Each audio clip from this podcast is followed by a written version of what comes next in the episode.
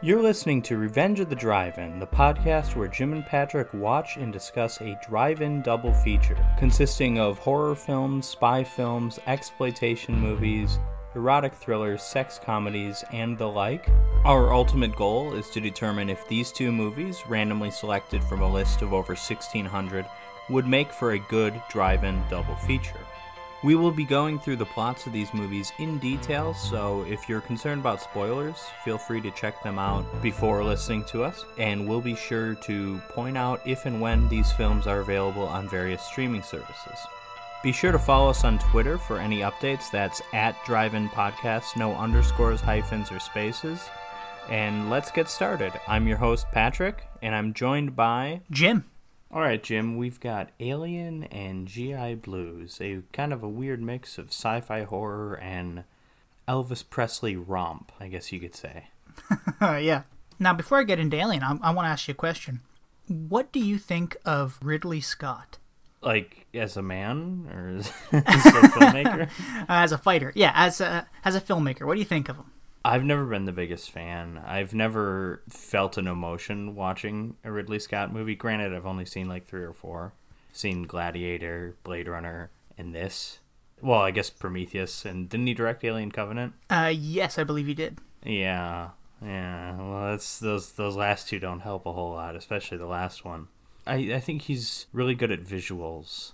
I don't know. I just um I I'm never able to really get sucked into his movies the way I would like to. I agree with you. I think he's really good at visuals, but I also want you to know that he's fucking crazy. And uh, just keep that in the back of your head for when we get to the end of Alien. You know, I think everybody's heard stories about him working on Blade Runner and adding the whole unicorn scene and doing multiple cuts of the movie, and it's just uh, it's it's all.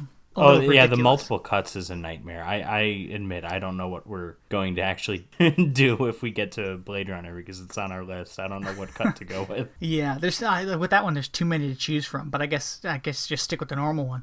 There is no normal one. There's Oh yeah, I guess you're there's right. like four different ones that have gotten DVD and Blu-ray release. But with Alien, as far as I know, there's probably more than two cuts, but I think the two main cuts are the theatrical cut and the director's cut. It adds five new minutes, five minutes of new scenes, but at the end of the movie, it, it's it's actually like a minute or so shorter than the theatrical version. So he like he just cut out a lot of like walking and kind of expository stuff. He says that he likes the theatrical version better, which I've seen both. I watched both of them for this. Why did he do a director's I did. I have no clue. He said he said it was. Um, I was watching this interview with him, and he said it was for publicity. it was essentially for money, is what he said. So he released like the director's cut in maybe like 2003 for this box set of all the Alien movies, which a bunch were directed by James Cameron too. So I, I think Just so. just one. oh, okay, yeah, just one then. Just I- a- Alien Three is David Fincher. Oh, okay. I don't know who did Alien Resurrection. Some guy. So we watched the theatrical cut. It's the cut that uh, that he likes the most. So you don't need to watch the the director's cut for this. Alien, 1979, directed by Ridley Scott, this crazy, crazy madman who might also be a genius behind the camera. So we get this opening shot of space with some strange geometric lines coming down, which will eventually form the word alien and the title of the movie, which is now kind of a famous thing. I think they've done that for every alien movie or something like that. I know they did it for Prometheus, I think. Well, that wouldn't surprise me if that was the only one though, because Prometheus. Well, I guess Alien Covenant too. They're just aping on nostalgia. Prometheus Exactly. is basically a remake. Yes, it is. Yeah, when I was rewatching this, I thought, oh man, I didn't realize how much of a remake it was actually. Yeah, this might be the first time I've seen Alien since I'd seen Prometheus.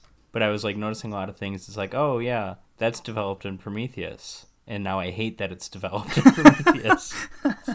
Uh, yeah, I was actually a little disappointed. It made me look at Prometheus a little differently after watching this.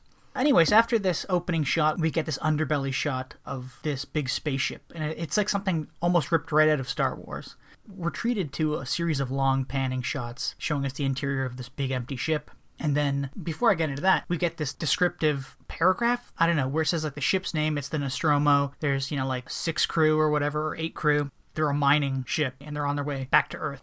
But then we're treated to all these uh, interior shots of the Nostromo, and this computer comes on, flashes the name, and it starts beeping. And there's this radio transmission that comes through kind of garbled.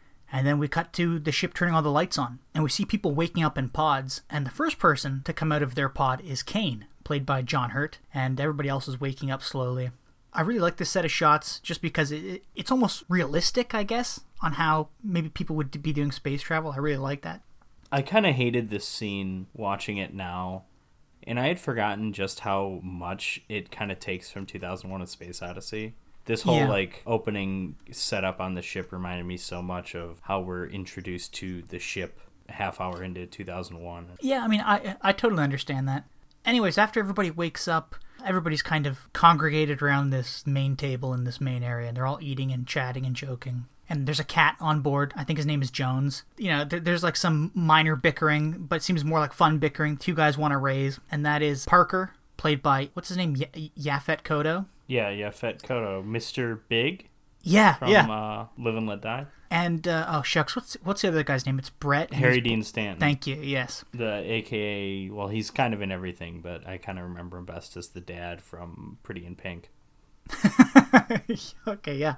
But they're kind of, you know, complaining about wanting more money and, you know. But, anyways, the computer, which they call Mother, starts beeping. So, Captain Dallas, Tom Skerritt, I don't think I've ever seen him in anything else. Who, who for some reason is top billed in this movie, even though I kind of believe every character is basically forgettable in this, but he's definitely the most forgettable one for me.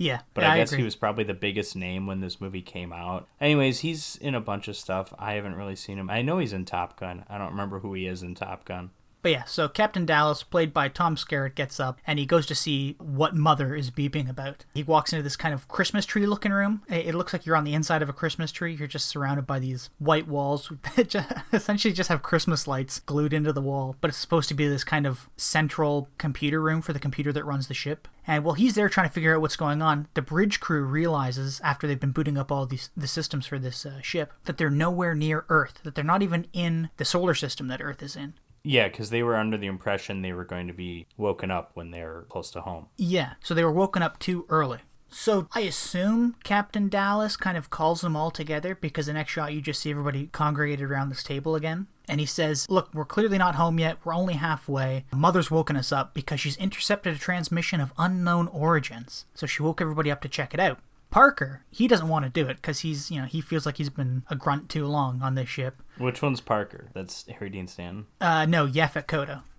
But Ash, played by Ian Holm, says it's actually in your contract too, and if you don't, you're going to lose all your money. They fly up to this planet where the signal's coming from. They all get in this exploratory shuttlecraft and land on the planet.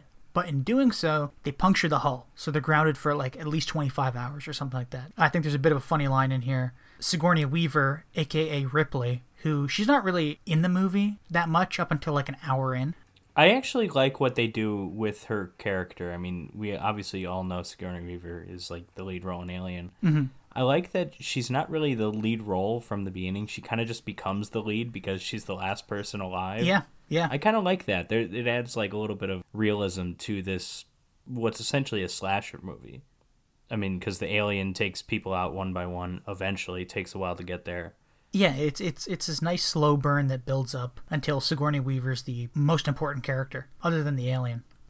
Yeah, so they're grounded for 25 hours. The atmosphere of the planet, I like Ash. Uh, Ian Holm describes it as primordial. So they have to wear these spacesuits when they go out because the air is full of nitrogen and carbon crystals. Three of them go out. It's Kane, uh, who I already said is played by John Hurt, Dallas, Captain Dallas, and Lambert, who is played by Veronica Cartwright. Yeah, the little girl from the birds. Yeah.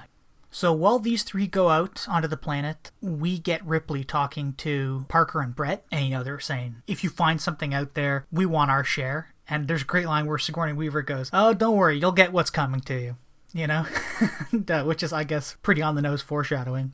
She decides to head back to the bridge, and her and Ash are watching this.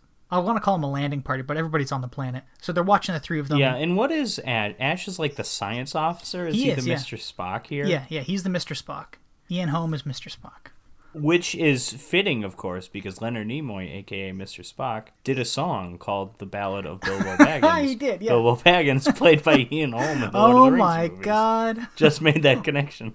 Ash and Ripley are watching this monitor at, at the three trekking around the surface of this planet, and they come upon this giant spaceship that looks like it's crashed. And this is the famous kind of like crescent looking ship. I mean, it's not. It wasn't famous until Prometheus. It's just a ship. Yeah, you're right. Like okay, you're right. once once Prometheus comes out, everybody's like, "Oh, it's that ship." But like, It's a ship from the it first doesn't one. matter what it looks, what ship it is. It's just a ship. You know what I mean? Yeah, okay, I I got gotcha, I got gotcha. So the landing party enter this downed ship just as Ripley is decoding this transmission that they that, that had originally pulled them away to the planet. And she was reading it and she said, you know, this doesn't really look like an SOS signal. It looks more like a warning. I should go out there and warn the crew. And Ash says, no, no, Do, no. do we ever learn like where this transmission is from? Like, what is it? No, we don't learn at all. I mean, we Because it's not it's not sent by the downed ship because they've been down for they've been dead for probably years, if not centuries. Who knows? oh, e- even a millennia at least. Yeah, I mean, we we don't really know. Well, I think. I mean, Prometheus tries to give us answers, I guess. Yeah, I mean, spoilers. I don't think there was actually a signal because, uh, and again, spoilers. At the end of the movie, you realize that Ash is actually a bad guy. He's a robot, and he's working for the company. What is it, Weyland and Yutani or something like Wayland and Jennings. Shut up. but he's working for this company, and his goal is to find an alien specimen and bring it back. They didn't mention anything about a signal in the information that Ash is reading or was given, so I think maybe the signal was a fake.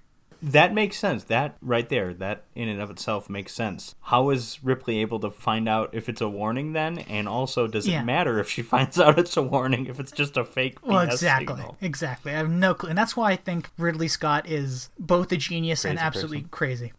Yeah, so Ian Holm, he stops Ripley from going out to warn this crew. He says, "Look, if it is a warning, they're already out there. What are we going to do now? They're going to realize it's a warning." Oh yeah, eventually." he says like if there is a warning, they'll they'll find out before we can get Yeah. to them, which is Yeah. very bleak outlook, but probably pretty fair. But going back to the down ship, this is where we get like this really cool imagery. I think I I've always loved the kind of alien style stuff. The Giger, H.R. Giger. Yeah, yeah. Geiger? I think it's Giger. The landing party, this crew that's out there, they walk into this like giant room with this giant dead mummified alien sitting in what appears to be like a captain's chair or a chair of some kind. It's a massage chair. yeah, that's how he died. This is an alien sauna. This, they're nowhere near the bridge. This is just the rec hall of the ship. They start checking out this body, and I think it's Dallas. Captain Dallas climbs up into this chair and onto this giant corpse, and he notices that something has burst through the chest, and he goes, "Oh, uh, something's burst out of his chest. That that must be what killed him." And meanwhile, Kane is about I don't know twenty feet away. He's like, "Oh, check this out! There's a giant hole in the floor." So Dallas and uh, what's your name again? I don't know. Dallas and the other one, they lower Kane. the bird lady. Yeah, yeah, yeah, Bird Lady. They lower Kane through this hole in the floor into this huge cavernous thing that I'm not even sure if it's part of the ship. They say it's not, but whatever. And he finds a bunch. fe- I, I feel like it has to be this. It's this like the cargo hold, isn't it? That's what I would assume. Oh, that's right. Well, Prometheus aliens transporting these? yeah, things you're right. You're right. Yeah, that would have been the cargo hold then. I mean, I don't know how much of that is Prometheus and how much of that is just interpreting this movie as it is, but I feel like that's the implication. Yeah, I'm gonna agree with you on that one because I was I was trying to figure it out because I'm sure you see that same room in like Prometheus or at least Covenant. But anyways, Doctor Who number n- number nine or nine and a half. He gets lowered down through the floor, and John Hurt was Doctor Who. yeah, he was like number nine and a half or something like that, or no, ten and a oh, half. How embarrassing. Yeah, yeah, I know. Poor guy. Then he died. AKA Ollivander from the Harry Oh, Potter that's right, movies, yeah. the guy that sells him the, the wand, AKA the Elephant Man. no, he was the elephant. man? AKA basically, I, I have a. I mean, I actually know the numbers behind this because I have a Letterboxd account and I can track this. But for a while, I was I was thinking like John Hurt's probably been in more movies than any other actor that that I've seen. Mm-hmm. I, I mean, more movies that I've seen because it, I've never once like gone into a movie being like, "Oh, John Hurt's in this. This is gonna be great." He just shows up. he's just like he's just like your character actor, Yeah. kind of British guy who you know he's a good actor. I like him in Tinker Tailor Soldier Spy. Good enough actor. He's great in The Elephant Man. Yeah, he's he, he's somebody that you're like, oh, you know, he'd play a good X or he'd play a good Y. You know, and then you show up and you're, oh, it's neat. He's in this. Nice. Uh, I, when you said played a good ex, I'm picturing him in like a rom com where he's like the jealous ex boyfriend or something. Like, what? that's a that's a role for Jim Broadbent, by the way. Yeah, so once down in this cargo hold of this ship, Kane discovers these hundreds of eggs, and I think I saw trivia where they'd made something like 150 of these of these alien eggs. But he finds all these alien eggs covered in this mist. There's and like he- a little fog thing. yeah, which is really neat. Which Patrick, I you know, I, I was telling you, I, I own this movie, so I watched it on DVD, and I went to go on to Amazon Prime in Canada, so I rewatched the theatrical cut with all the uh, the trivia stuff. Did you know they borrowed the lasers for the scene from the Who, who were like making a music video next door? Oh, this was uh, Quadrophenia era. That makes sense. Yeah, isn't that, That was famously a tour that went awful because they had so many technical things that just didn't work. It's probably because Ridley Scott screwed with their technology, and that's why the Quadrophenia tour was a disaster. He, like, "Yeah, he just this." borrowed the stuff and then screwed up everything. it was all covered in KY jelly when they got it back, because that's what all the alien goop was made out of. Kane goes to kind of investigate these eggs, and rather ungracefully, he kind of falls off this walkway and starts looking at these eggs. He's like, let me get closer, and he slips and falls. He starts inspecting this egg, which I really like how they did this. They have like moisture moving from the bottom of the egg to the top and then kind of dripping upwards towards the ceiling, but it looks like mercury or something. They just did that by flipping the camera upside down or the, the egg upside down. But John Hurt is uh, is looking at this egg and you can see movement inside of it. And there's this creature just kind of squishing around in there. And he gets a little closer to the egg and it pops open. And then with a loud squeal, this creature leaps out of the egg and sticks itself to Kane's visor, which is the famous or infamous face hugger. We, we need we need a better name for these these guys. Face hugger, chest burster. We need something a little bit less direct. Yeah, you know what they always reminded me of? Like you like you don't call dogs eaters of their own shit. You know, like you give them breed names. yeah, you don't call them people lickers. Yeah, no, face huggers are disgusting though. The landing party brings Kane back to the shuttlecraft because they need to get him to the infirmary. This face hugger's kind of melted its way through his glass visor and gone onto his face. But Ripley, who's in charge of the ship while Captain Dallas is gone, is refusing to let them in because of the possibility of infecting the crew. And she, in this movie, she's the only one with any kind of sense for most of the movie. She's the she's the only one listening to CDC guidelines and wearing a mask. yeah. And, But Ripley is refusing to let the landing party in, and unfortunately for her, Ash is in front of this door, in front of this airlock door, and he doesn't give a shit to what she's saying. He lets them in anyway. Cut to the infirmary where Ash and Dallas are taking the helmet off of Kane, and we see, and it's I don't know how they did it, because I'm pretty sure it was a puppet. I mean, well, I know it was a puppet, but I wonder if they had like string attached to it or something, because when they take the helmet off, you see this face hugger attached to Kane's head, but you see the tail immediately kind of tighten around his neck, which I really mm-hmm. liked that. It's just disgusting and creepy. and It looks kind of slimy. They try to get the face hugger off of Kane, but it bleeds acid when you cut into it, and it starts melting through the floor. They decide essentially that they're, they're gonna, that they're gonna have to wait and see what happens. So everybody walks away from Kane to let him and the face hugger just hang out. Sometime later, though, Ash goes back to the infirmary where he calls Dallas because something strange has happened to Kane. And then Dallas calls Ripley to meet him. So, once in the infirmary, the face hugger's gone. It's left Kane's face, and Kane seems to be alive, but there's this great kind of tense scene where they're looking for it, and this tail drops down behind Ripley as she's looking for it, and it drops from the ceiling. But it's dead. So Ripley wants to get rid of this thing, Ash wants to keep it and bring it back to Earth for study. And then we get this other great, this other really great little scene where Ripley confronts Dallas right after this happens and says, Look, I don't trust Ash. Have you worked with him before? And Dallas says, No. On the last five times I've been out in space, I was working with this other guy who was the science officer, but the company replaced that guy I was working with with Ash two days before we had to leave. Um, yeah, and he this says before Ash joined us, he used to be in a company with a bunch of dwarves and a wizard. I was like, I was like, wait a minute, I don't remember this. Mind you, they're still on the shuttle while all this is happening, but thankfully, the shuttle has been repaired by Parker and Brett, and they float back up to the ship. Once they get back onto the Nostromo, they're trying to figure out what to do with Kane and this and this dead alien, if they can get it away from Bilbo. But Kane wakes up and he says he feels fine. So they kind of all go back to normal. They're all going to go back to sleep in their in their pods and wait till they get back to Earth. But they're going to have a big dinner before they do that. And they're all just sitting around joking, and John Hurt's eating his food. And then, you know, this leads into probably the most famous scene from this movie, where he's eating, he starts to choke. The crew kind of rushes around to help him, everybody except Ian Holm. And then he starts screaming. I also don't think the cat is much help in this scene. No, no, probably not. So he starts screaming and convulsing, And then you realize he's not having like a seizure, he's convulsing and screaming in pain. And then this blood kind of spurts from his chest, and everybody holds him down on top of the table, and then pop! You know, his rib cage pushes out, and this little alien it becomes a whack a mole board yeah. It's unfortunate because I wish I could have seen this movie for the first time without knowing anything about it because I'm pretty sure I saw Spaceballs before I saw Alien.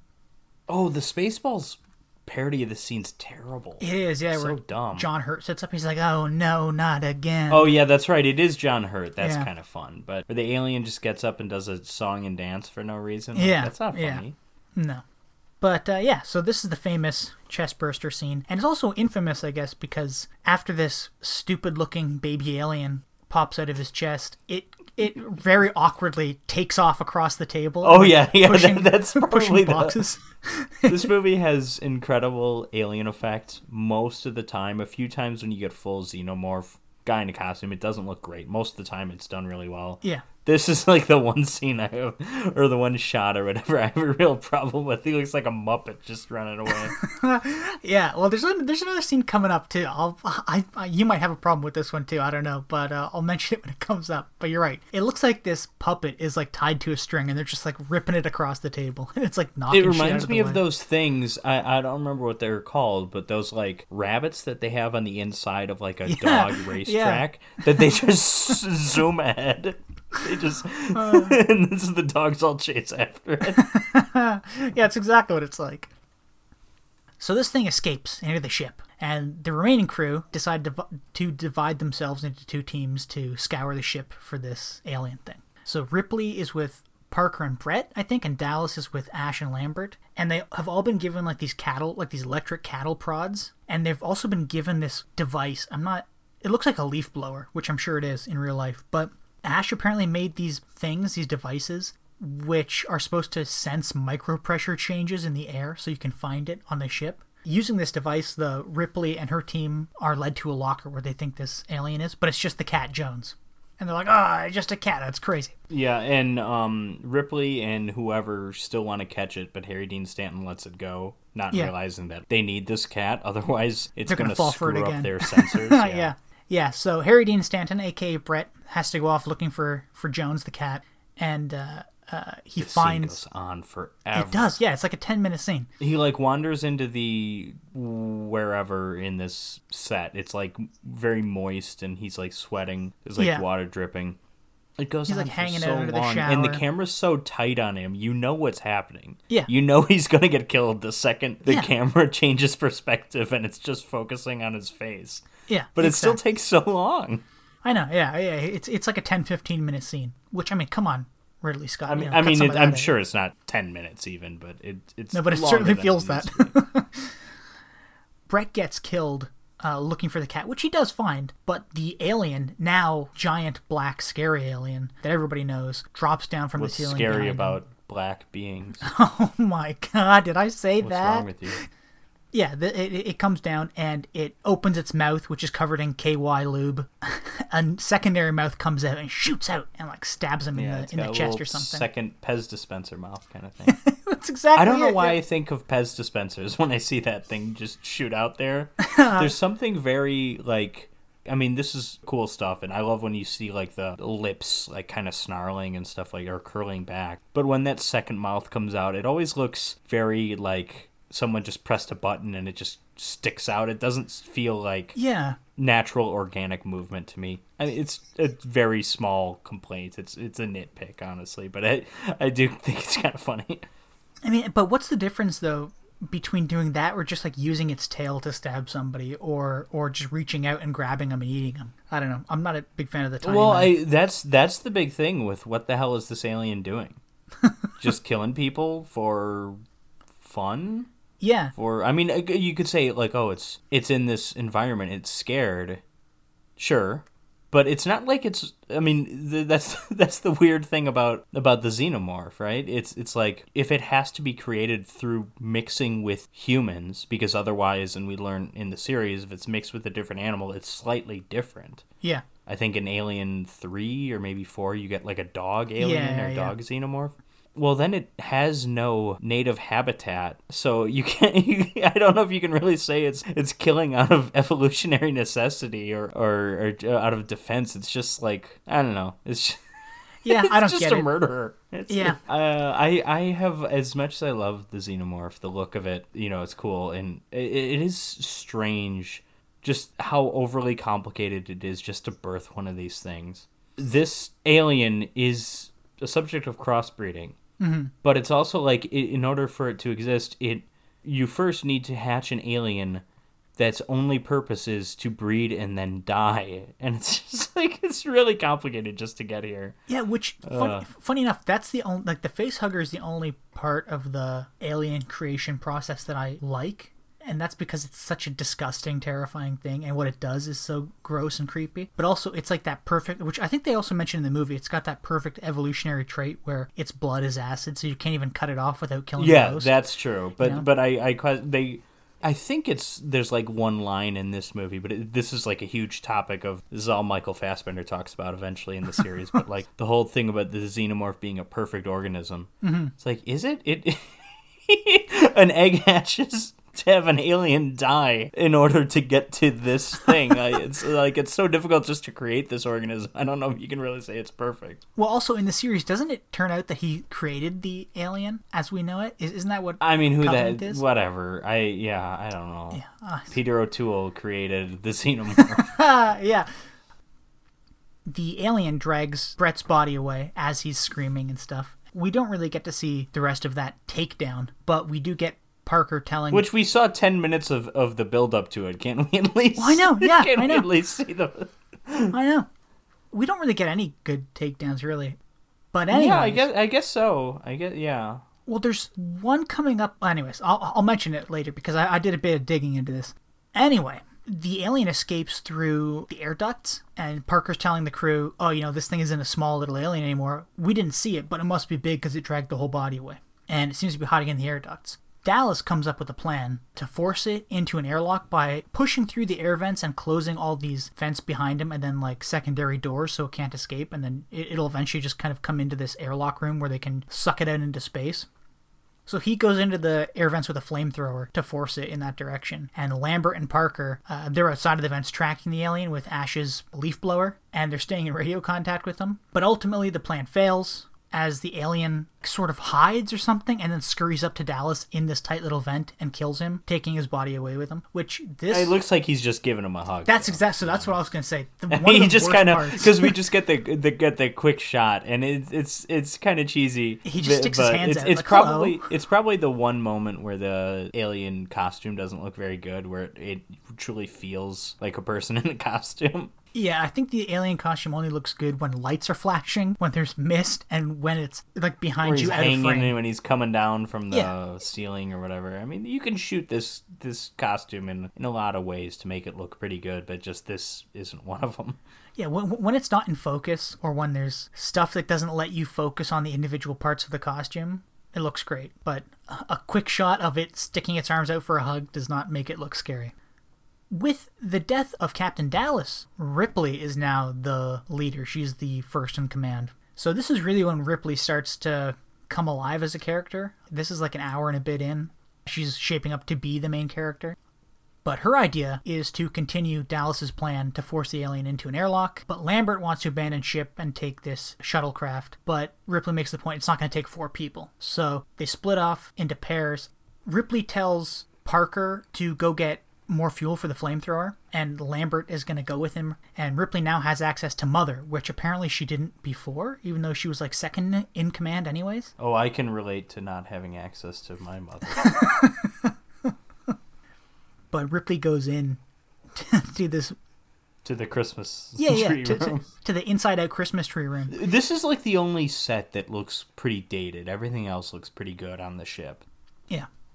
Shit, what's the name of that other movie? Remember? Um, is it Forbidden? No. It's one with the alien on the ship too, and it it's a lot like Alien, but there's just like lots It- of sex involved. Beyond space. No, Oh, life. no, I don't remember. Remember, and all the hallways are made out of like uh, styrofoam food containers. Galaxy of Terror. Forbidden World. Maybe, maybe it's Forbidden World. Galaxy of Terror and Forbidden World. I get mixed up. I think there was shot on the same Roger Corman sets. What was what was the one? Insem no, inseminate. Oh, and Seminoid. Seminoid, I don't remember it? anything about that movie other than the poster. Either way, I know there's another movie on our list that is a lot like Alien. I remember I saw There's it. a lot of movies a lot like Alien, as we saw Yeah. with it, The Terror from Beyond Space. Alien wasn't particularly original. Like a lot of movies had done this kind of thing before. Mm-hmm. But also because this movie was so friggin' popular, it made like a hundred million back in '79 when a hundred million was a lot of money for a movie. When when Like, that was Star Wars it's going to get a lot of rip-offs. Yeah. In Reverse Christmas Tree Room, she's trying to uh, ask Mother questions because apparently you can do that. You can type questions into this computer. Why weren't you we'll at my them. piano recital, mother? But uh, she asks what they should do about the alien. And it's kind of giving these like responses like, there's not enough data yet. I don't know. And she gets the response saying that anything relating to the life form is for the science officer's eyes only. So Ripley performs his command override to find out what Ash has been ordered to do because he's a science officer, as we pointed out. And I love the text that comes up here from Mother. It says Nostromo rerouted to new coordinates. Investigate life form. Gather specimen. Priority 1. Ensure return of organism for analysis. All other considerations secondary. Crew expendable. And Ripley kind of realizes that she was right to not trust Ash, that a lot of this is his fault. This is why he hasn't really been helping. And He's why been corrupted by the One Ring. Oh, poor Bilbo. As as she's kind of going over this in her mind, Ash appears right next to her. He says something along the lines of, "You know, there's an explanation for all of this." And Ripley throws him against the wall in anger and leaves. But then Ash traps her by closing all of the doors. But the weird thing here is that he starts almost sweating, and I don't know if it's because he was thrown up against the wall, but he starts leaking something down his face, and it looks like milk Yeah.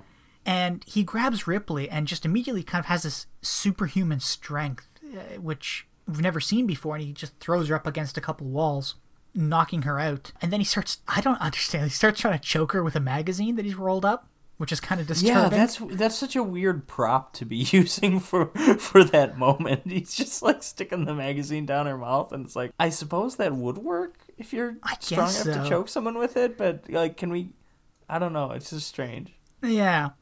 So Bilbo's trying to kill somebody with a magazine, and Parker and Lambert then show up from getting their fuel, and they try to rip Ash off of Ripley. rip Ash off of Ripley. And then when that doesn't really work because Ash is so friggin' strong, Parker grabs this, I think it's a fire extinguisher or like a fuel canister, and he just starts beating him over the back of the head with it. But one hit, and Ash starts spitting out like this milky substance and kind of rolling around the room. And then Parker hits him a few more times until his head just kind of breaks off, revealing that Ash is a robot. He has all these wires and tubes coming out of his neck.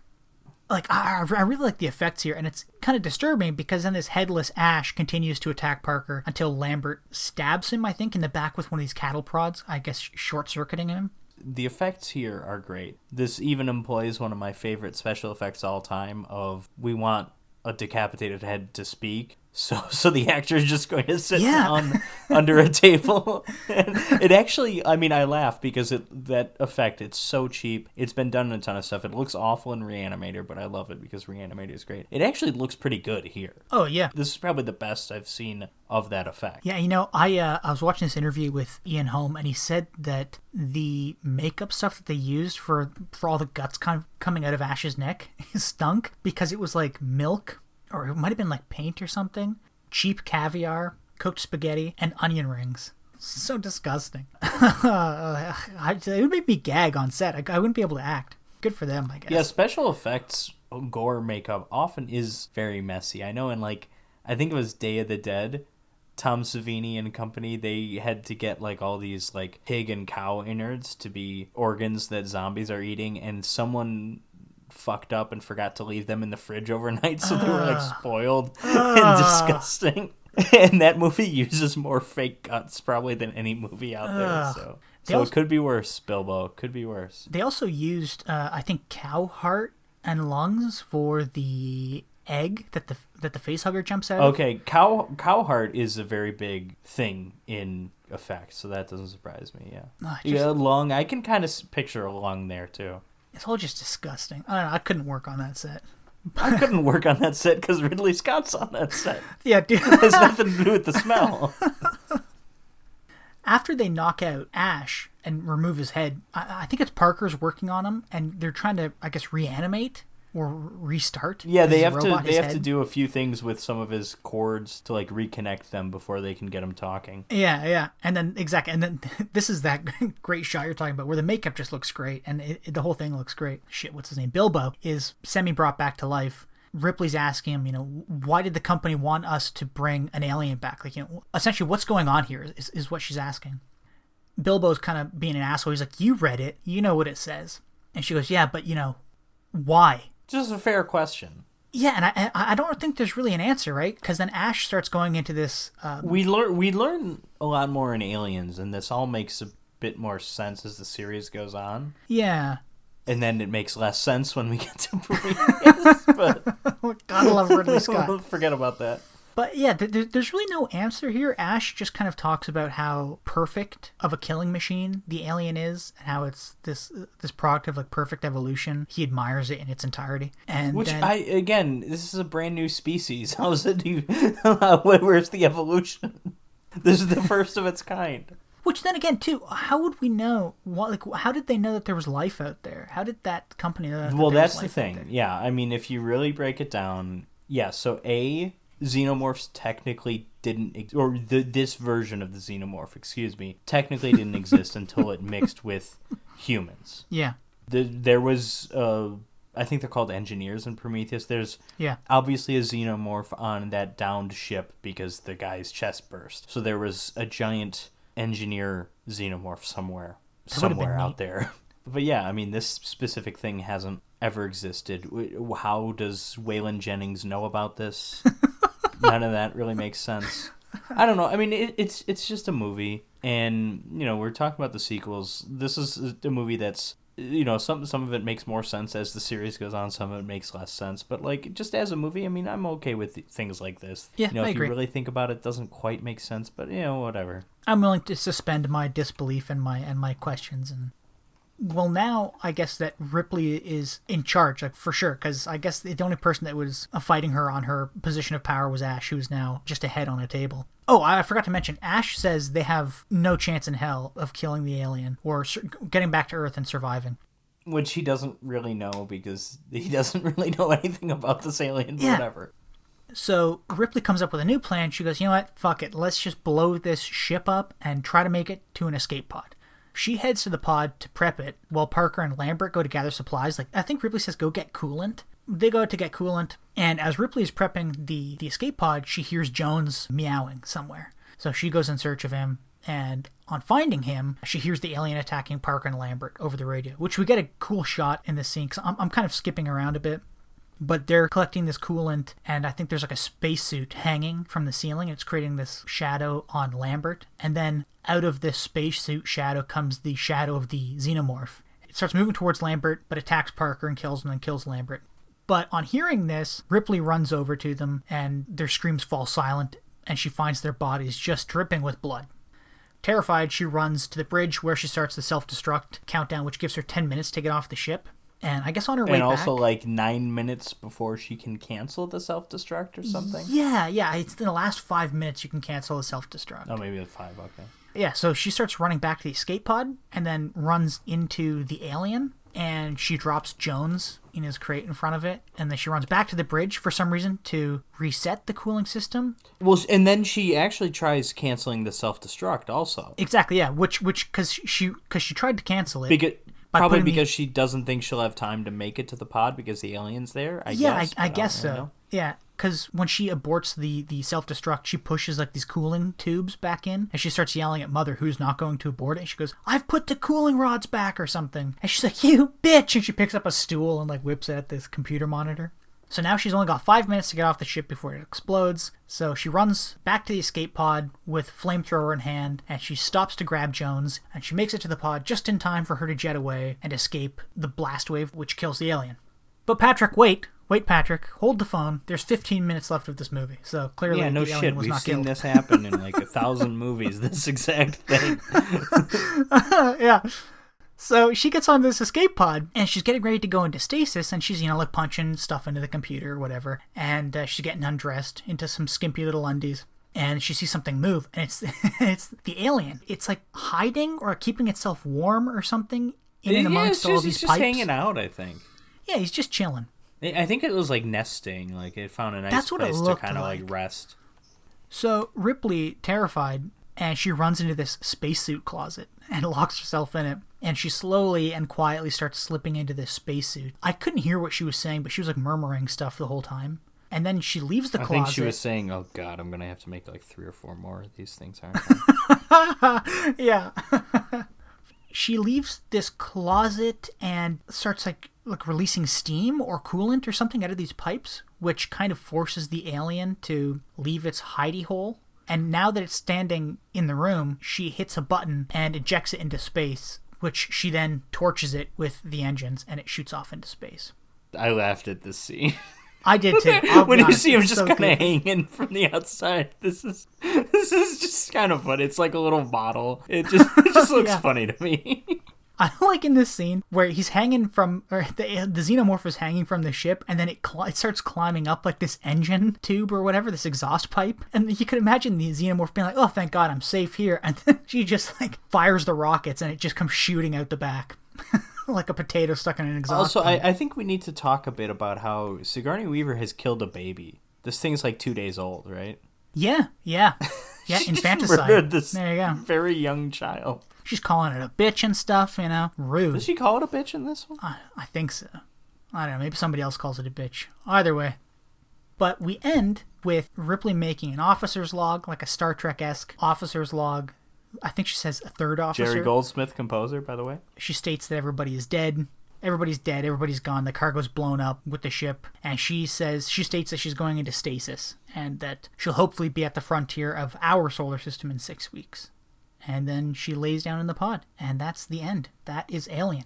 So, Patrick, what'd you think?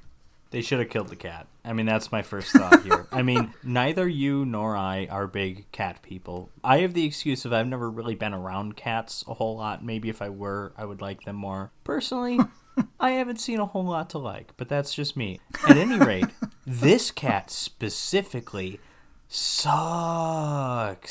He's a dick. Yeah. Yeah, well, I mean, I mean, he just like watches when Harry Dean Stanton, like, like the cat sees the xenomorph approaching Harry Dean Stanton, and is just like standing there, just like, like maybe if you like ran, you could get him to move, but no, I mean, uh, no one wants to see a cat or like a dog, any kind of like cutesy little animal die in a movie. Sometimes they kind of have to with the plot, and sometimes it works, but generally you don't want to see an animal like that die. But like, honestly, the cat cat's got some uh, blood on its paws here, so I, I wouldn't. And here's the thing: you don't even need to kill the cat. You just have to have Sigourney Weaver not go save it because because by saving the cat, she she uh, uh is is away from her friends when they get killed, and maybe she could have saved them. Yeah. Yeah, you're right. Also, just in general, like we see the cat pretty early in the movie, and then it, I swear to God, it just disappears completely. No one acknowledges it until until until they have that fake out jump scare when it jumps at them when they when they think they're catching the alien. And Yeah. it's like what? Like When they got the like leaf eh, we could have weaved the we could have integrated the cat a little better. I think. I agree. Other than the cat, I mean, I, I like this movie. I, I don't love it. I don't look. A lot of people just love this movie, think it's a masterpiece. I don't really see it as that. I think it's a good movie. I find it pretty dry. I mean, the movie is very slow, which isn't generally or it's not always a bad thing. But I want like something more out of my characters. As much as I like that, like Ripley I like the idea that she's she's not really like the main character. She just kind of becomes the main character because everyone else dies. I like that. It's refreshing when you don't have like a very clear protagonist from the get-go. But at the same time, we don't actually get that much from her character or really anybody else's other than the robot. I mean, Ash is definitely the most interesting character, I think. Mainly because there's there's a level of mystery there, and you don't know exactly who he is, what he is, what's going on. Why he turns invisible when he puts this gold ring on. Uh, yeah. Everybody else really is kind of expendable, like Ash's mission briefing says. Yeah, I mean, I like the performances, and this is a like a rare movie where obviously it's a small cast, I'm like super familiar with all of these actors, really with the exception of Tom Skerritt. But like, Which again, you know, I've never I've, heard of him. I've seen Yaphet Kotto in a bunch of stuff. He's in Across 110th Street. Mm-hmm. I, I've really only seen Veronica Cartwright in um The birds. in The Birds. I guess she might be in a Twilight Zone episode too. Back when she was a kid actor, she looks like she was. But Harry Dean Stanton's awesome. I've seen him in a bunch of stuff. Ian Holm is great in the Kenneth Branagh Shakespeare films. He's well, not just Shakespeare. He's in Mary Shelley's Frankenstein, but he's in he's one of the like captains in in the trenches in in Henry V. He's awesome in that. And then obviously Sigourney Weaver is very good. I, I think actually my favorite one, my favorite performance in this movie might be Veronica Cartwright. Actually, she doesn't have that much to do, but she has like really super expressive eyes. She she's she to me, I believe the terror in her face more than I believe it in other characters. I guess. I read this thing where people, I think the Ripley characters are either going to be played by Veronica Cartwright or Sigourney Weaver, and they did screen tests because originally they had both tested for each other's roles. And audiences apparently thought that Sigourney Weaver was a stronger character and that, that she reminded them of Jane Fonda. And they, Yeah, I don't so see it. Ridley Scott picked her, apparently. Also, uh, quite famously, this the script originally was written with gender neutral characters. It's why mm-hmm. actually we don't even get Ripley's first name. Mm-hmm. So in theory, Ripley could have been Tom Skerritt, which that's that's pretty neat. That like seems oddly progressive for a movie in the 70s, but it's it it seems kind of like Star Trek utopian future kind of thing because this is, you Yeah. know, the distant future like, you know, people on the ship are they're all kind of equal. I mean, there is a hierarchy in terms of command, of course. But I don't know, I kind of like that aspect. It's funny that you bring up this kind of utopian future because let's talk about Ridley Scott for a second. Lots of ideas of his were eventually removed from this movie, but Is he name- dead yet? Did he die? I don't. No, I think he's still. Oh no alive, no! right? Uh, Tony Scott did. Uh, he's, he's his brother. He directed Top Gun, starring in some role Tom Skerritt. Now, hold on. How old is Ridley Scott? Though Ridley Scott. he's he's got to be old. He's probably Sir Ridley Scott He's too. 83. Yeah, he, he is Sir Ridley. Prick. But uh, no, I'm kidding. He's he's an alright guy, I guess. But let's talk about some of his ideas because we we talk no. about utopian society here. It was either him or one of the people working on this that had the idea that people should just be banging all the time and that there should be like lots of sex in this movie. That might have okay. So this this and I'm gonna screw up the names here because I know there's a couple writers here, and the guy that wrote the first draft of this script, or maybe even more than one draft, but the guy who came up with this story, basically just wrote it to be complete schlock. Yeah. And, and so maybe that's where the banging comes in because like this is basically originally when it was written it was basically written to be like a Roger Corman B movie. But then Yeah. rewrites came in and I think Dan O'Bannon was the one that stepped in and rewrote it. I could be screwing that up. Maybe he was the original writer. I don't think so though yeah, I'm trying to think. I took a note on it somewhere. I just can't find it at the moment. But I and think Walter Hill had something to do with this movie. I don't know if he was just a producer or a writer, but Walter Hill, uh, he got to start with John Carpenter. They John Carpenter's first ever movie. Walter Hill worked on, and he also was one of many big Hollywood producers to start the series Tales from the Crypt, along with like Robert Zemeckis and Richard Donner. I'm forgetting the most notable thing about Walter Hill. Excuse me. He directed The Warriors, which was came out Oh. the same year as this. Oh, okay. Going back to this sex thing, I think it was maybe Dan O'Bannon's idea. Ridley Scott liked it, and they were just gonna have like lots of banging in the movie. But then after like talking to the actors, they were kind of like, uh, you know, not only are we not really super comfortable with this, but we also don't know where it would fit into the movie. I'm sure at some point it came up that there were two women and four men also. Yeah, and also And a robot. Ridley Scott was still thinking about this idea because I'm pretty sure it's in either the end of Prometheus. Yeah, it's in the end of Prometheus. oh no, Alien Covenant, they're, they're That's it, fucking that's in the it. shower. Yeah, that's it. So Ridley Scott, like fucking like forty years later, Was that, was that a scene written for Alien? Because that's I don't know the, if it was- that's the worst scene in the entire series, probably. I know, I know. I don't know if it was actually written for Alien, but that scene came out of him still thinking about people supposed to be banging all the time when they're on a spaceship um, with nothing else to do. So there's there's Ridley Scott kind of crazy number one. Ridley Scott kind of crazy number two doesn't really have anything to deal to, to, to do with this utopian society. But I got this fun general trivia. That giant dead body in the down ship on the planet, which they call the space jockey, It was designed and painted by, as you pointed out, H.R. What, what's his name? Geiger? Guiget. Geiger? No, Ge- Giger, I think. Guiget. But let's go with Guiget. It sounds better. Th- this fella, he was disappointed, apparently, that he couldn't put any finishing touches on it because by the time filming commenced, by the time filming came for this scene, he just didn't have any time and it was either destroyed right after or partially destroyed before they filmed it by a lit cigarette that was left on the sculpture and i can only assume that that was ridley scott uh, by accident and Ridley Scott burnt down Notre Dame Cathedral. Confirmed. yeah there was the this conceptual artist who's worked on the movie Ron Cobb, and when Ridley Scott had apparently this isn't about Ridley Scott being crazy; it's just a neat piece of trivia.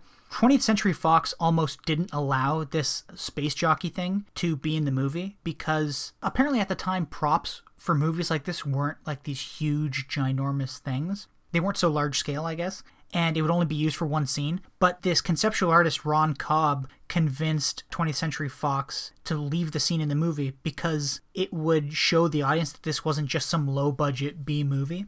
So back to Ridley Scott being crazy. Crazy with Blade Runner, you know, crazy with that unicorn shit. This movie, at the end, you know when Ridley is in, uh, or sorry, Ridley, when Ripley is in the spacesuit closet in that uh, escape pod, and she's like putting the suit on? Yeah. originally Ridley Scott wanted the scene to be that the alien comes out of its little hidey hole and goes over to the window and starts looking through the window at Ridley's body or damn it at Ripley's body and then the alien was going to start touching itself.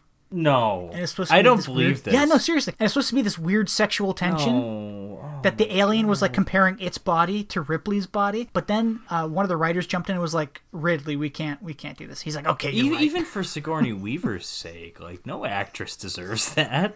I know. And and I the know. poor guy, think- whoever whoever he is, whatever his name is, the poor guy in the xenomorph suit doesn't sure as hell doesn't deserve that. I know, I know.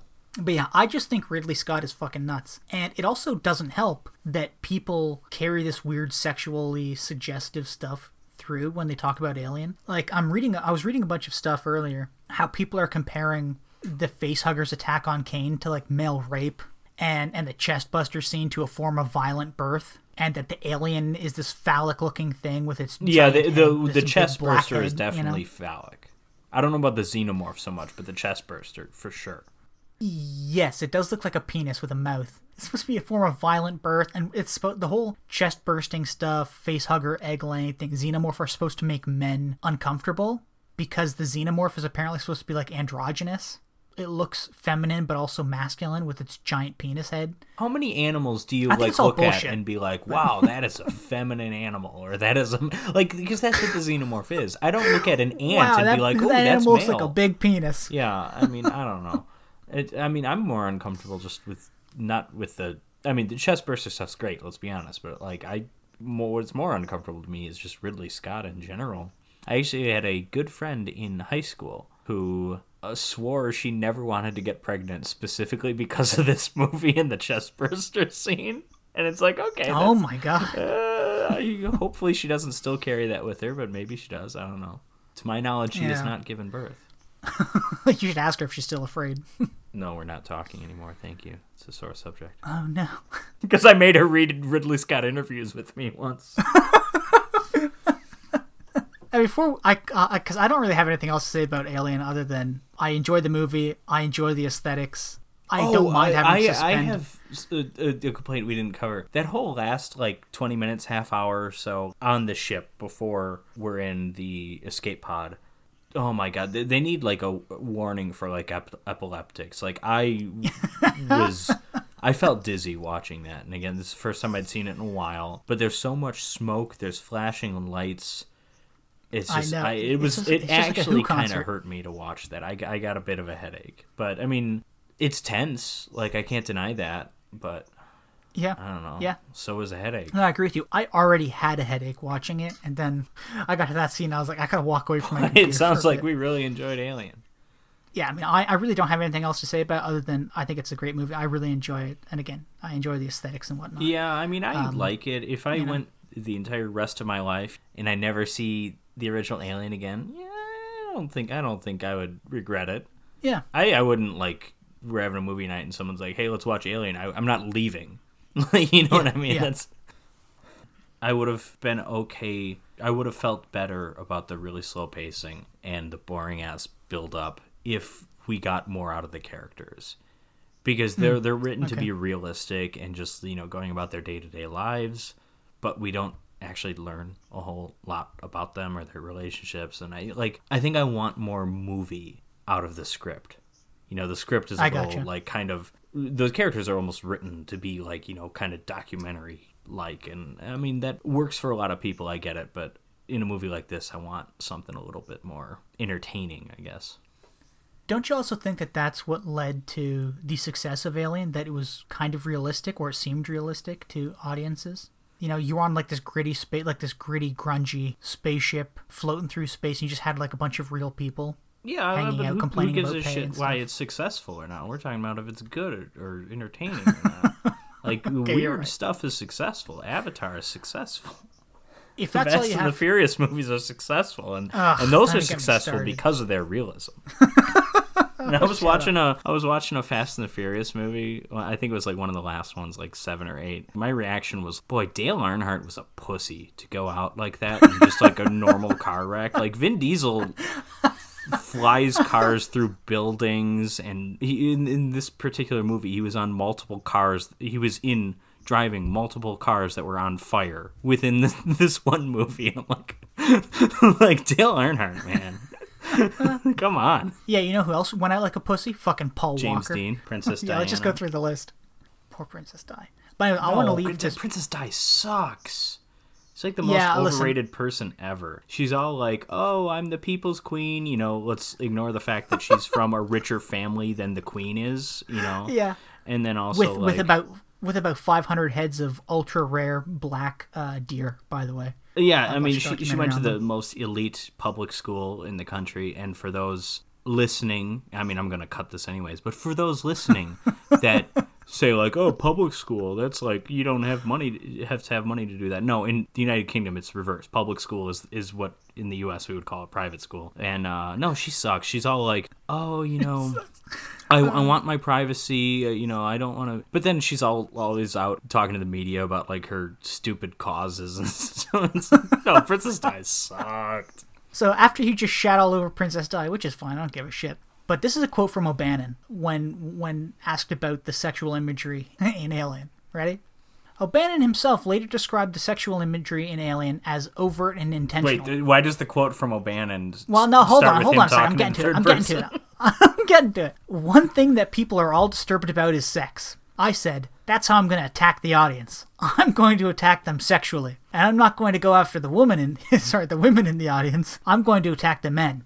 I'm going to put in every image I can think of to make the men in the audience cross their legs. Homosexual oral rape, birth, the thing lays its eggs down your throat, the whole number.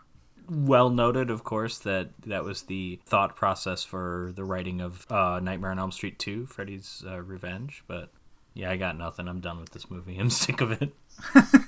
Yeah, let's move on. GI Blues, starring Elvis Aaron Presley, available on Prime. Uh, Jim, is this your first Elvis movie? I have a feeling it's probably not. No, I think I've seen all of them. Oh Jesus, so think- have I. I thought I was the only one. All right, so we so we are massive Elvis fans. I mean, I knew I was, and I knew you like liked Elvis, but you're a you're a Tom T. Hall guy more. You're more country. I think I've seen all the Elvis movies about 15 years ago because my dad was super into them for a while. Okay, GI Blues is the first one I've seen in like the last 15 years, okay. but I have seen all of them. I don't remember any of them except for maybe was it Blue Hawaii? Oh yeah, that it? Blue that Hawaii. one? That's. I mean, I Yeah. don't remember much about Blue Hawaii other than that's uh, "Can't Help Falling in Love" is in that one. You know, the maybe Mm-hmm. the best song ever written. So gets props for that. But yeah, GI Blues is. I would call this kind of a middle of the road Elvis musical. Maybe maybe a little lower tier. It's it'd be a little bit less than average, but I don't think it's a bad movie. But here's the thing: it's an Elvis movie. Most people listening probably don't care about Elvis movies or have never seen one. If you're at all interested, check it out. And I will recommend other better Elvis movies through the course of this, but we're not going to focus so much on the plot here this time around, mostly because it's an Elvis movie. Who cares about the plot, you know? There are there are Yeah. two plots in Elvis movies, basically. I mean, he's he's got his western movies that are kind of their own thing because they're not even musicals. He had two of those. I guess three if you count Love Me Tender, which he's not the star of. You know, you've got two Elvis plots, or Elvis plays two different characters. Elvis plays young Southern man trying to make it big as a musician or a boxer. So it's usually a musician. It's a boxer in one movie. Uh, or it's a, it's you know it's, it's not a, it's not always a musician. Sometimes it's just, it's, it's a race car driver, I guess too. But usually a musician. the other Elvis character or Elvis plot, I, this is more a plot than a character, is Daddy wants to get laid. I mean that's and and here here's the thing. This is kind of both. This movie is sort of combines both of those. It's more romantic than how I described it right there. Although there are some jokes about that kind of thing. But yeah, uh, uh, Jim, initial thoughts on GI Blues? I, you know, I, I, it was, it was an inoffensive movie, unless you know you're a woman who doesn't like hearing men talk about how many women they've slept with, or placing bets on who can sleep with more women or who can sleep with a woman. Yeah. Um, but I mean, it was a pretty inoffensive. it's movie, it's the it's the. Screwballs plot. yeah, yeah, it's screwballs with less Far tits. more G-rated version of Screwball.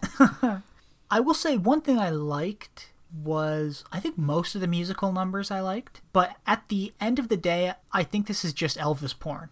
You know, it's it's Elvis is a big name, Elvis is a big star. Let's sell some Elvis movies and some Elvis songs. Oh yeah, songs. I mean, I mean, to a certain Elvis extent, image. every Elvis movie was just cashing in on Elvis as a huge star. A Yeah. few of them were actually solid movies with very good scripts. King Creole is legitimately a very, very good movie. For example, Yeah. Loving You is Yeah. very good. Viva Las Vegas is very good. Jailhouse Rock is very good. This one, eh. And this is very clearly too, because Elvis, of course, served in the army over in Germany from 1958 to 1960 and because he was drafted this was a time when there was draft in the peacetime. Look we all know the eisenhower administration was worried about elvis's corrupting influence on the youth and that's why they sent him into the military.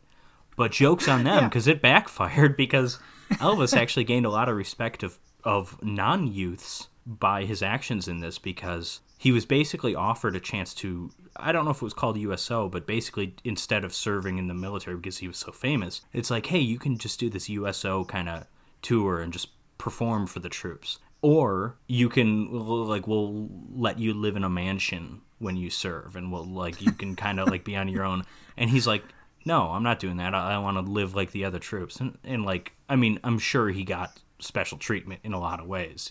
You know, they let him have an extra peanut butter and banana sandwich if he wanted, but like for the most part he lived kind of like a normal troop and a lot of people your you know your parents who were worried about their teen daughter being turned evil because of rock and roll music looked at this Elvis guy and they're like okay you know maybe he's not a half bad guy you know? So it actually really the military kind of made him even more popular and it's when he comes back from Germany that really his film career launches. He made a few movies in the 50s. I mentioned King Creole is 58, Loving You is 57, Love Me Tender is 56.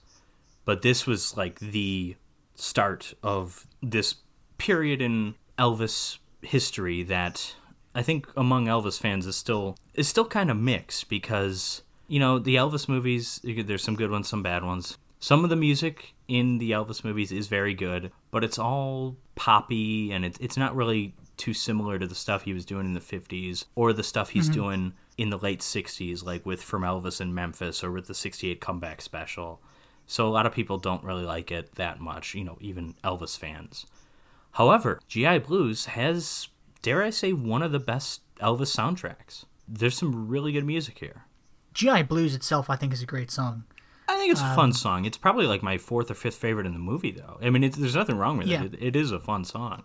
My top fun song for this movie, believe it or not, I don't know what you think about it, but it's Wooden Heart. The, okay, here's the thing. Wood, I've always somewhat disliked the song Wooden Heart. Uh, You know, I don't care much for it. It sounds weird. And here's the thing. I mean, I, I heard it years before I'd ever seen this movie, and I'm like, oh, what's this like weird like? Is that an accordion or harmonica? What the hell's going on there? I didn't realize it's an adaptation of a German folk song, of course. And in the context of the movie, it's great. It, but just hearing it on its own, it's just like, what is this? Why, why did Elvis do this song? But this was Yeah, that was yeah. actually the big hit of this movie. That was number one in the UK. That song. It must be in part because of how well he did that scene, which I'm sure we'll That is a very fun scene. point, that but- that is arguably the most fun scene of the movie. And this is for frame of reference for you listeners already bored out of their minds as we gush over Elvis. This is a scene when he's going on a date with Lily, his sort of girlfriend, played by Juliette Prowse, who looks a lot like Brigitte Bardot, but it's not her. Beautiful woman, great dancer. They stop by this like puppet show, and they're like, "Okay, sure." Elvis is like, "Yo, I'll watch this puppet show. It makes me wish I was seven again." And the poor guy performing the music for the puppet show, or not performing, he puts it on a record player. He's played by Lou Gehrig's dad in The Pride of the Yankees. I recognize that actor. I think this is his last movie. Um, Aw. Well, I mean, I, mean, I don't know if he died right after it, but he might have just retired. Oh, But anyways, um, but the record player isn't working, and so Elvis comes up to him and is like, "Hey, maybe I can help you out. Can you play this song in your accordion, and I'll sing it?" And so he gets behind the stage and he's performing with the little girl puppet, and he has great chemistry with that puppet, and his voice, his voice is Yeah. is incredible on the song. It really is. I think 1960. This is the year of the album Elvis is Back is one of my favorite records of all time. Elvis's voice arguably never sounded better than it did right when he got out of the army. He is so good and he's able to hit higher notes here than he could either earlier or later in his career. And he's shown off that voice on a number of songs, including here. He's very clearly not singing live, which mm-hmm. you know, no musicals really, musical movies really do. And when they do, it's like Les Mis and it's like embarrassing.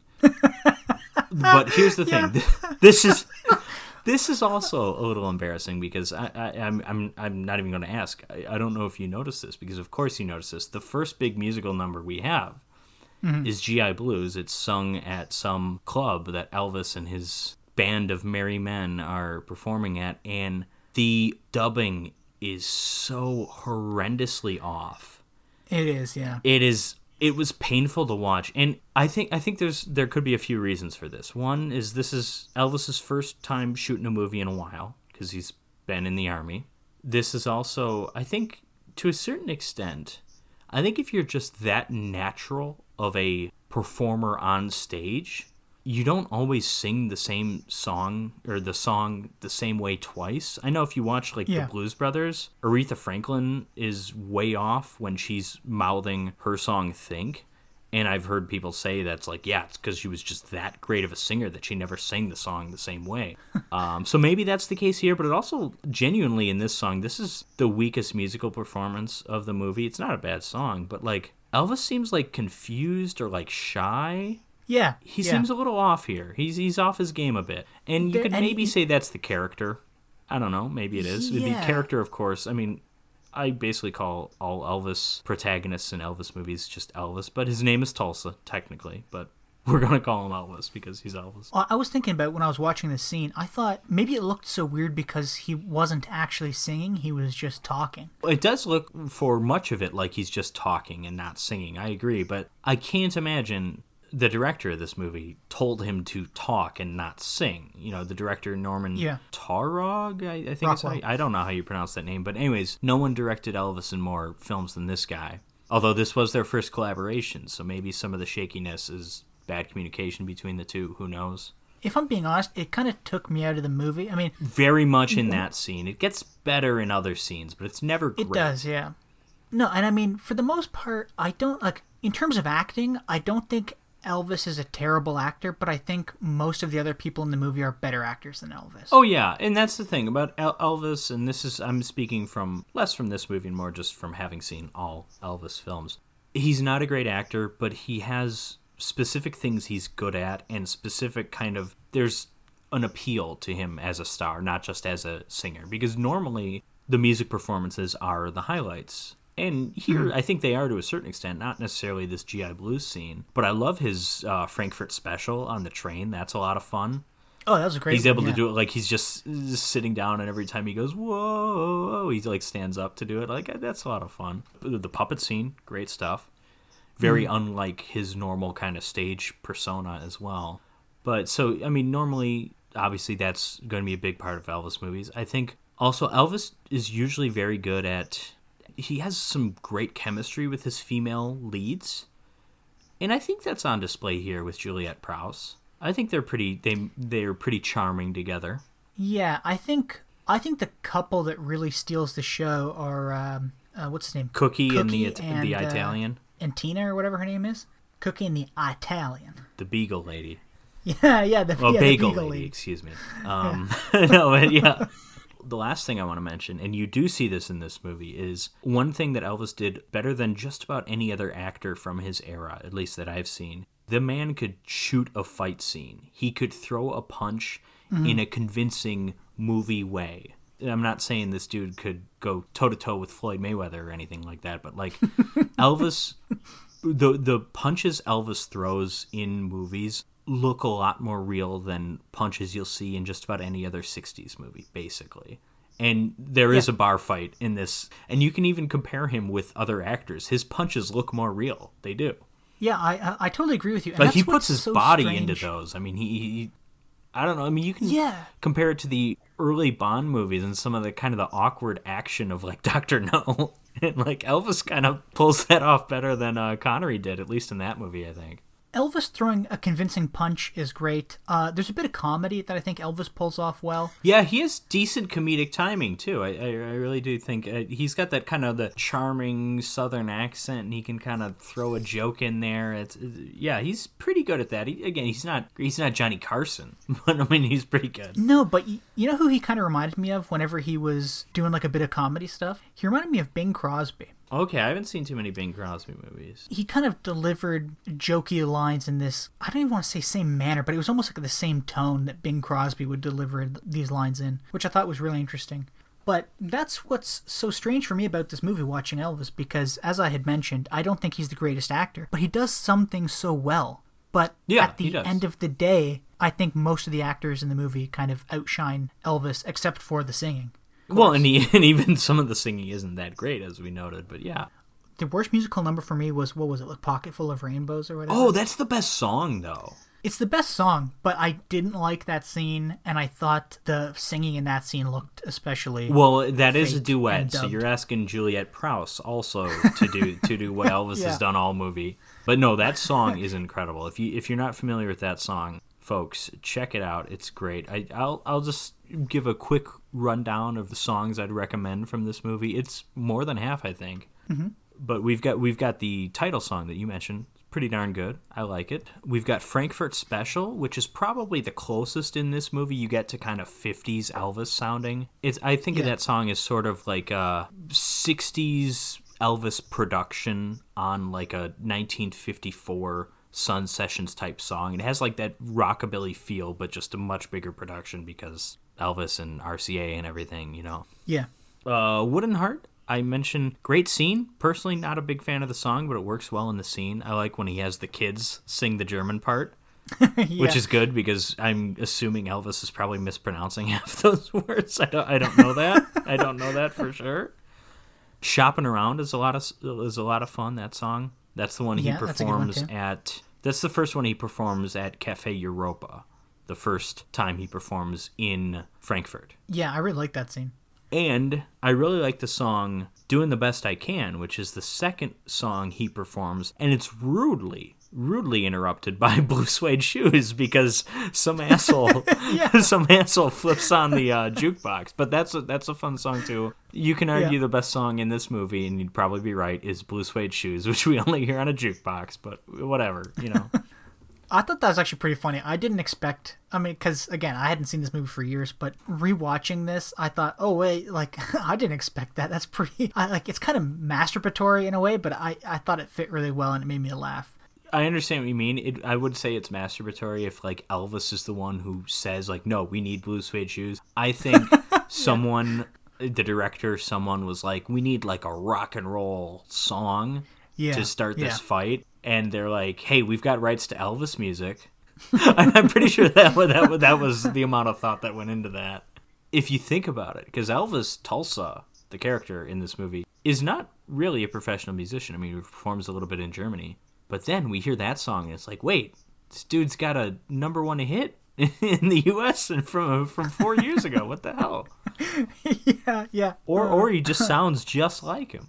Yeah, I thought there's definitely going to be like a joke made about the guy on the jukebox sounding just like the guy on the stage, or you know. Yeah, I don't go there. The, the, best joke of that scene when the bar fight breaks out. I actually like this moment a lot, even though it's completely ruined. And I've like rewound it. Like I'm like, did I miss something? Elvis is apologizing for all the damage that happened with the fight. And Oh, I think, yeah, I like- I think he's like agreeing to pay the owner like some money, or maybe he even gives him money. And as Yeah. he leaves, he closes the closes the door, and the glass on the door breaks. And then he like steps back in, and he says like, "Oh, sorry." Except if you look at him, he doesn't open his mouth. He, he very clearly doesn't say anything. That's just ADR. Oh, it's really? very strange. Yeah. I've rewound it like a few times and it's uh. like, oh, but like, why have him even come back if he's not going to actually say the line? Like, either have that line just occur with him off screen or have him come back and have him actually say it. I don't know why they went, went with the ADR route. And I don't know why he comes Yeah, you know, back if that's like- not what he's saying. It seems like that scene was supposed to end with Elvis kind of like half smirking, going, "Bum, bum, ba-da," you know, like "Did I do that?" kind of thing, and that it was just gonna cut. But yeah, the, the ADR. That's it, it's Uh. it's a funny joke to end that scene on, but it's botched It is, in yeah. execution because it's so awkward. If you're getting bad ADR on that, like okay, maybe just this entire movie the sound was just weird because then that's why like the, some of the performances don't look very good uh, because whoever the hell was in charge of the ADR or the sy- syncing up sound and image just wasn't very good. Speaking of performances, you know what performance? It's not meant to be funny, but it made me laugh out loud. Oh, like it an was, actor. Uh, the, yeah, it was the first time that we see uh, uh, Lily dancing in the Cafe Europa. okay. and she's like dancing around. Then you know it, keeps on switching between like musical genres and lights turning different colors. Okay. But I started thinking that like It's a great dancing, Cat- by the way. It's pretty awesome. it is, it is. But I started thinking that like this was an episode of Star Trek where like Kirk, Spock, and McCoy like come to this like strange alien. No, she's doing the, like the the green lady belly dancing, and, and Yeah, uh, yeah, and I'm like- Scotty starts hitting on her or whatever. Yeah, because this like this like harsh green light at one point is is on Lily in the movie, and I'm like, oh no, this is like Star Trek. So for the most part, I mean, I think this movie's fairly enjoyable. The romance between Elvis and Lily is like it's all right. You mentioned romance between Cookie and Italian. You preferred that. Mm-hmm. this movie's like all in all enjoyable. It's a fun little romp. It's nothing great. It's as you said, inoffensive until the last 10 or 15 minutes of this movie are painful. They're not offensive. If you find a grown man threatening a baby offensive, maybe this will be offensive to you. At least at one point, Yeah. Elvis does threaten a baby, which is kind of great. So, the big climax of this movie is Elvis has to babysit. He has to babysit for. So, Cookie is the main secondary character. Elvis is trying to sleep with Lily, and there's money on this. And Elvis is replacing someone that got sent to North Africa because he like oh Alaska yes because he like spoke up when he wasn't supposed to. So they're like you get the fuck out of here. So Elvis who's not comfortable with sleeping with women for money I guess if you want to like I mean that's phrased poorly but he he's just like no if I if I'm with a woman I want to like just be with her and not have anything else riding on it. But he's kind of forced into this and he's not you know, Phrasing. and he's not huge on this, but then for for no reason, Cookie, who's one of the people in Elvis's company and thus rooting him on, and uh, Cookie ends up with Tina, who's actually Lily's roommate. It turns Yeah. out, so he ends up cock blocking Elvis at one Yeah. point when Elvis could have won the bet right there, but Cookie's already at the apartment, so game's over. Which great twist, by the way. That was Oh I yeah, that twist. it is No, like a, a twist. Actually, yeah, that's a fair point. So that's Cookie. And there's another character, and he specifically was excited to go to Frankfurt because he heard his like old girlfriend that I guess he this is his second tour or at least his second time in Frankfurt, and his old like kind of girlfriend. He heard that she's still in Frankfurt or she's back in Frankfurt. I don't know. Mm-hmm. But when he goes to her old building, the landlady says, No, she's not here. I can't tell you where she is either, but she left. But then we learn, because the landlady speaks to this girl, she is there, but she's too embarrassed to talk to him because she now has a baby. At any rate, those who are off getting married. Elvis is on babysitting duty, and it is a baby. This is not a child, this is a baby. So Elvis Yeah. Doesn't know what he's doing as as a babysitter. And this scene is going on longer than this discussion. This scene goes on for way too long. The baby won't shut the fuck up, and Elvis is kind of yelling at him. Oh, he imitates his crying at one point, which is kind of fun. He threatens the baby. He says something about like, "Boy, if I was your size, kid, I would just smack you," or something. Or maybe if you were my size. But it's just like, oh my Yeah. god.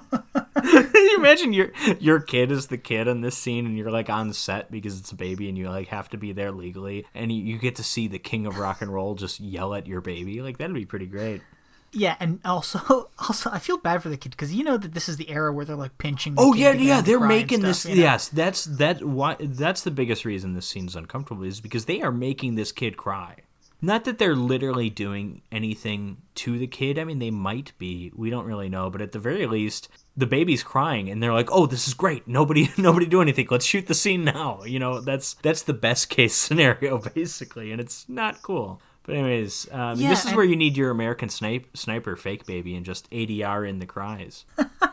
Yeah, the ADR and everything else. You know, I don't- So, at any rate, Elvis calls up his girlfriend and she comes to help babysit, kind of reluctantly. And uh, eventually, I mean, obviously, El- Elvis is able to get the kid to calm down because he sings the kid a lullaby. Like, why? He, you're Elvis Presley. Why didn't you at least try that? But I mean, this scene is so long, and this is the climax of the movie. It really is. Uh, yeah. And it's like, it's structured like it should be like resolution between the Elvis and Lily plot, except there's not a whole lot of conflict between those two. It's weird because this whole baby scene shakes out where the Elvis baby feels bad shakes. that he's yeah shaking baby syndrome, which I'm sure that was a, in a cut scene. Elvis grabbed the kid. no, no, this But, is uh, this is on Norman. Elvis Elvis didn't do a goddamn thing to this baby. This is the director. This whole scene comes about by way of like Elvis wants to stop seeing Lily because he feels bad that he's just in it for a bet. Which, by the way, he's trying to get money so he can get an extra three hundred bucks to put. Oh, yeah, he on, wants to start his down nightclub. payment for a club in Oklahoma. Yeah, a noble goal. I mean, if you're Yeah, Elvis, no- yeah, like noble. who in the world wouldn't benefit from an Elvis-run music club? Like that that's a great thing. yeah, no, I agree. But he feels bad about this bet, so he kind of breaks things off with Lily. He's like, "Hey, you know, I'm in the army and I'm going to be shipped out probably in like a year. Maybe we shouldn't hang out anymore." She goes, Mm-hmm. "Oh, so you don't want to hang out?" And he goes, "Yeah, I don't want to hang out anymore." And then, as Elvis is kind of upset and looking for something to do, his friend, I forget his name, his friend Cookie. comes up, right? And he's like, hey, me and Marla are going to go Oh, get the other married. friend, 'cause yeah, not yeah. Cookie, this other guy. Yeah. So he's like, "Hey, Elvis, me and Marla are gonna go get married. Can you watch the kid?" And he's like, "Uh, yeah, sure. I, I, I guess so. How do you have a kid? I don't care. I'll watch it. Sure." It, it- it's when the kid starts crying that he's like, "Uh, hey, you know who I should call to help me with this? Yeah. Lily." And it's just like it just comes out of nowhere. You're Well, right, yeah, and I guess I guess the problem is it's like when they kind of break things off, neither one is really angry at the other. It's just kind of Elvis being like, "Hey, maybe this isn't a great idea." You know, she's not mad at him. Mm-hmm. I think for there to be conflict and for this scene thus to be resolution, like someone needs to be pissed at someone, you know? yeah, yeah. Like there and- needs to be making up happen. made instead of just like, "I saw you yesterday, but not today. Sure, I'll come over." Like, like that's kind of what the scene is. The worst part about the scene I just remembered isn't that the kid is crying like nonstop because you know the director people just off just, like just out of frame of the camera are pinching the kid and stuff. They're It's just when- making loud noises. It's hopefully it's just noises. Yeah. Well, but the worst part This though kid grew is- up deaf, maybe.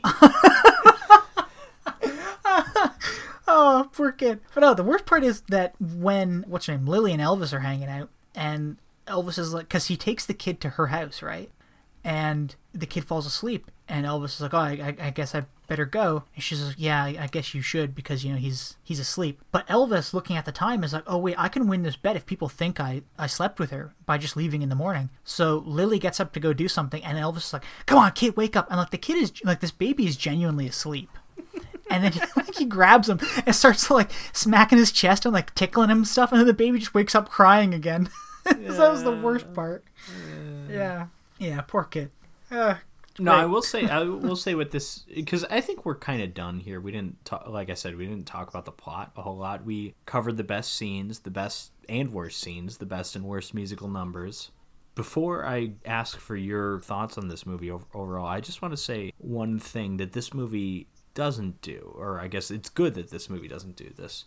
So we mentioned sort of Elvis's strengths or his kind of appeal as an actor, specifically in music, in some of his comedic timing, his ability to throw a good movie punch, and mm-hmm. his chemistry with his female leads.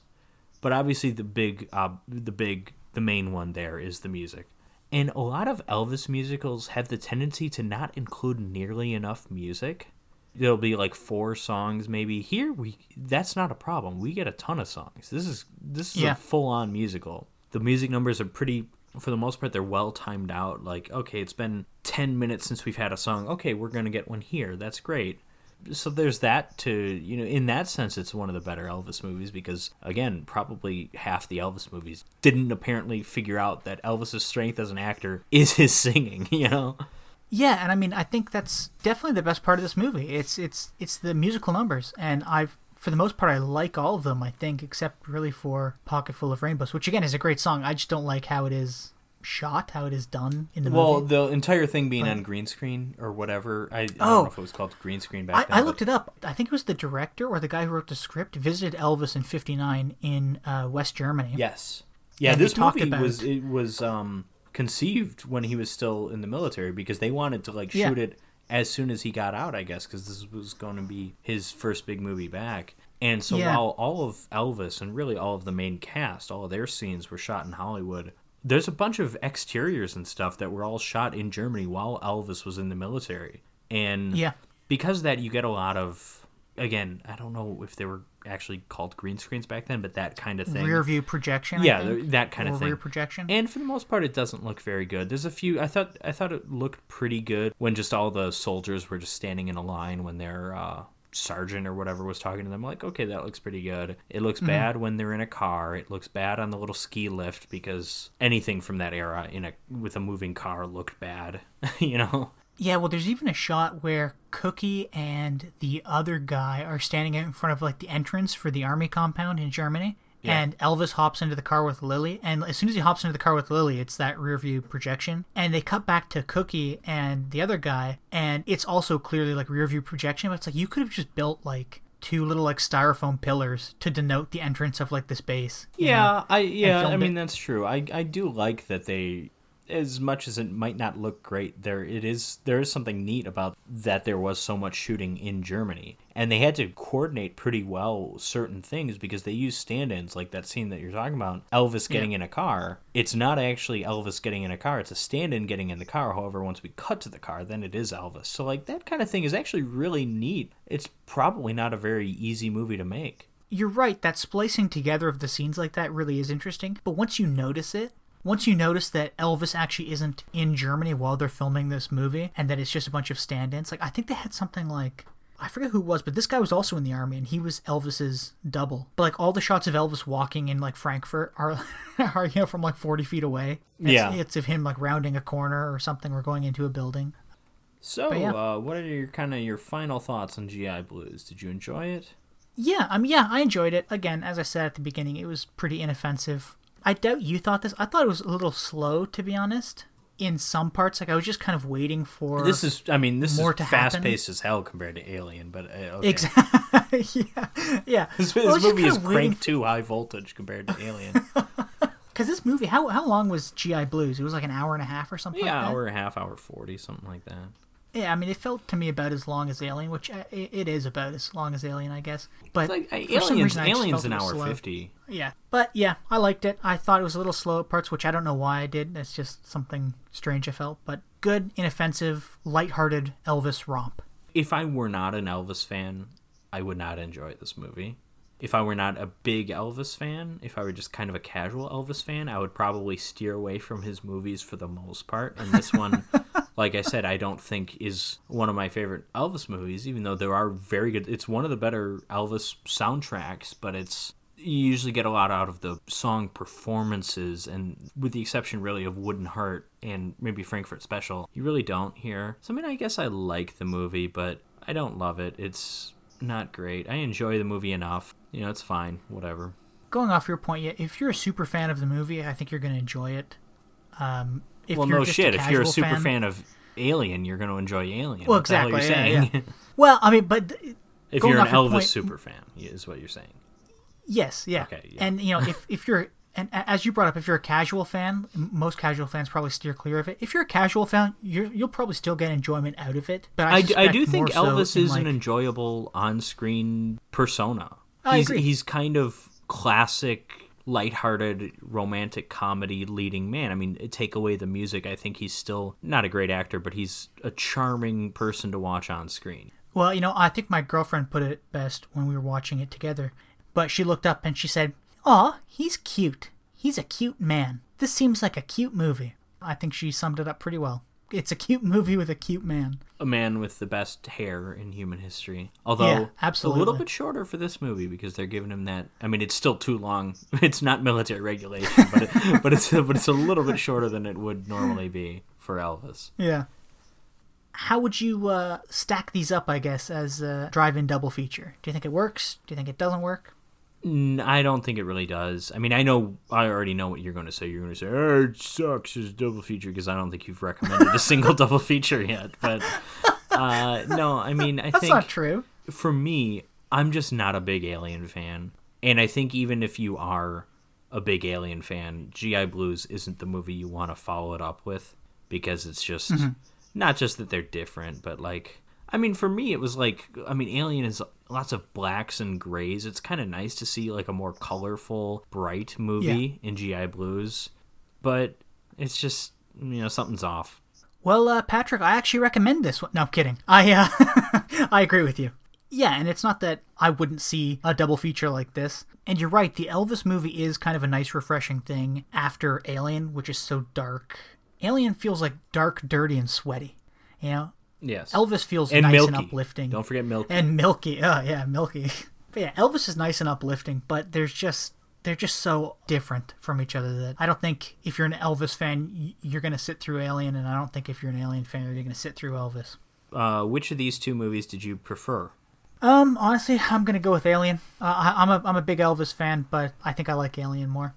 This will surprise you because I'm also going Alien, but I, I will say a good Elvis movie a Flaming Star, a Loving You, a King Creole, for me, absolutely beats Alien, but this is a mid to lower tier Elvis movie. And honestly, it's it's a pretty darn good movie until the baby stuff. And so yeah. prior to the baby stuff, this movie's well above Alien in my eyes, and then baby stuff, it's like a cliff dive after that. Like, oh, that's that stuff's so uncomfortable and it's so long.